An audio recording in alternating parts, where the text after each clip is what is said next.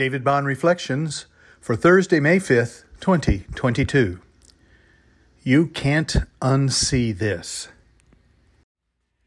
Then Jesus said to them, These are my words that I spoke to you while I was still with you, that everything written about me in the law of Moses and the prophets and the Psalms must be fulfilled.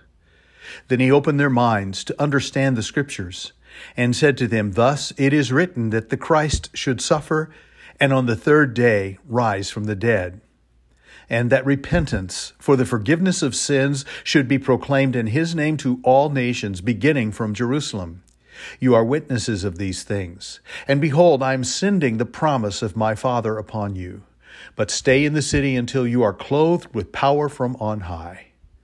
And he led them out as far as Bethany, and lifted up his hands, he blessed them. While he blessed them, he departed from them and was carried up into heaven.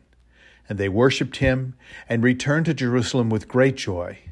And they were continually in the temple, blessing God. Luke 24, 44 to 53. There are some things you just can't unsee. Most of the time, that refers to things you wish you could unsee. Sometimes it's a bit more lighthearted.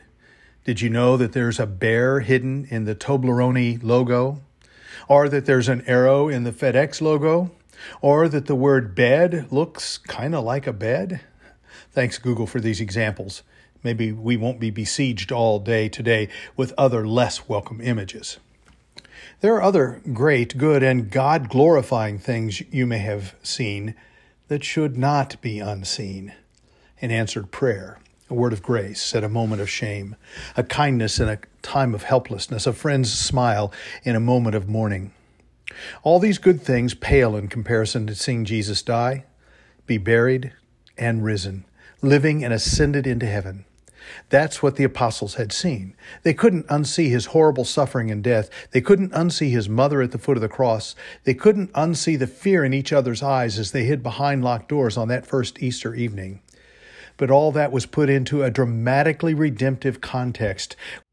When they saw his body, heard his voice, and watched him eat in their very sight, those other horrible things, evil as they had been, became redemptive.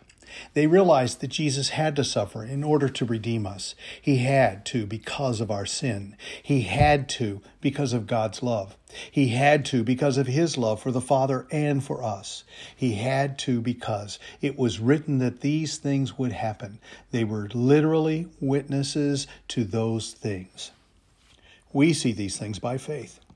We weren't there 2,000 years ago when these things happened, but we have the witness of the Scriptures. We read Isaiah's prophecies in Isaiah 53. Moses records God's promise of a seed of the woman who would crush the head of the serpent, Genesis 3:15. Jeremiah promises a new covenant in Jeremiah 31, 31 to 34. Then Matthew, Mark, Luke, and John record Jesus' teaching, suffering, death, resurrection, ascension, and promised return. The remainder of the New Testament helps us understand what it means to live out the reality of our redemption.